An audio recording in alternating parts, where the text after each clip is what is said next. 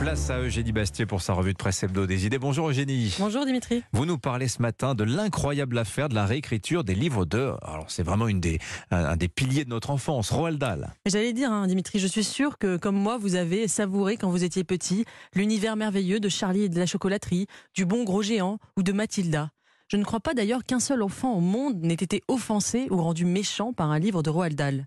Et pourtant, la très prestigieuse maison d'édition Puffin au Royaume-Uni a décidé de publier une nouvelle version de ses œuvres expurgées de tout propos jugé offensant. Les mots blanc et noir ont par exemple été supprimés. Par exemple, blanc de peur. Le terme gros a disparu. Dans Mathilda, une référence à Rudyard Kipling, poète jugé impérialiste, a été remplacée par une autre à John Steinbeck les hommes nuages de James et la pêche géante sont devenus le peuple nuage.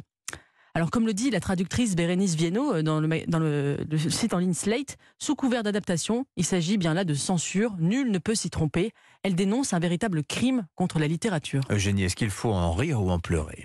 Écoutez, c'est vrai que la dénonciation de cette démarche ridicule a été assez unanime. Du Premier ministre britannique Rishi Sunak jusqu'à l'écrivain phare de la liberté d'expression, Salman Rushdie, tous se sont indignés publiquement. Alors bien sûr, la révolte est nécessaire face à une telle absurdité, mais je crois qu'il vaut mieux encore s'en moquer. Alors je ne sais pas si vous connaissez l'écrivain Patrice Jean. Non. Il a écrit il y a, il y a quelques années un livre prophétique que je vous recommande, c'est vraiment un livre génial, qui s'appelle L'homme surnuméraire. Dans, dans ce livre, il imaginait un héros euh, embauché par une maison d'édition pour réécrire les classiques selon les standards moraux de l'époque. Alors dans le Figaro, Patrice Jean a justement publié une tribune très drôle critiquant cette affaire Dahl. Je le cite. Tout doit être réécrit, revu, retourné. Même la chanson de l'âne trop trop, l'âne trop trop rigolo. Pourquoi trop? Adverbe discriminant. Il sous-entend de surcroît qu'il y aurait des ânes moins rigolos que trop trop.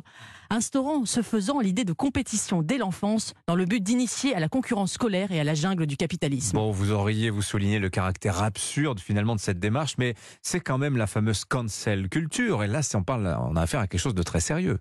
Oui, tout à fait. Et d'ailleurs, euh, ce qui, est, ce qui est arrivé à une autre auteure emblématique de la jeunesse, hmm. J.K. Rowling, la maman d'Harry Potter, est encore plus inquiétant à cet égard. Je vous recommande d'ailleurs euh, le podcast documentaire intitulé Le procès de sorcière de J.K. Rowling, publié par le site américain The Free Press. C'est vraiment le mot juste, un procès de sorcière. Et c'est très intéressant parce que ça permet de comprendre les mutations de ce qu'on appelle la guerre culturelle. Dans les années 90, J.K. Rowling était très critiquée par certains milieux conservateurs chrétiens parce qu'elle avait popularisé la sorcellerie mais aujourd'hui elle est persécutée par des activistes trans, LGBT et progressistes. Tout ça parce qu'en 2020, elle a fait ce tweet ironique où elle défendait l'existence des femmes face à ceux qui affirment que le genre est un pur ressenti.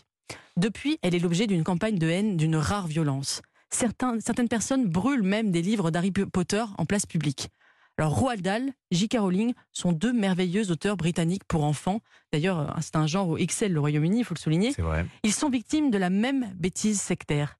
Il nous faut, je crois, protéger ce double royaume que sont l'enfance et la littérature des idéologies de notre temps. Merci beaucoup Eugénie Bastier pour votre revue de presse hebdo des idées sur Europe 1 à vendredi prochain.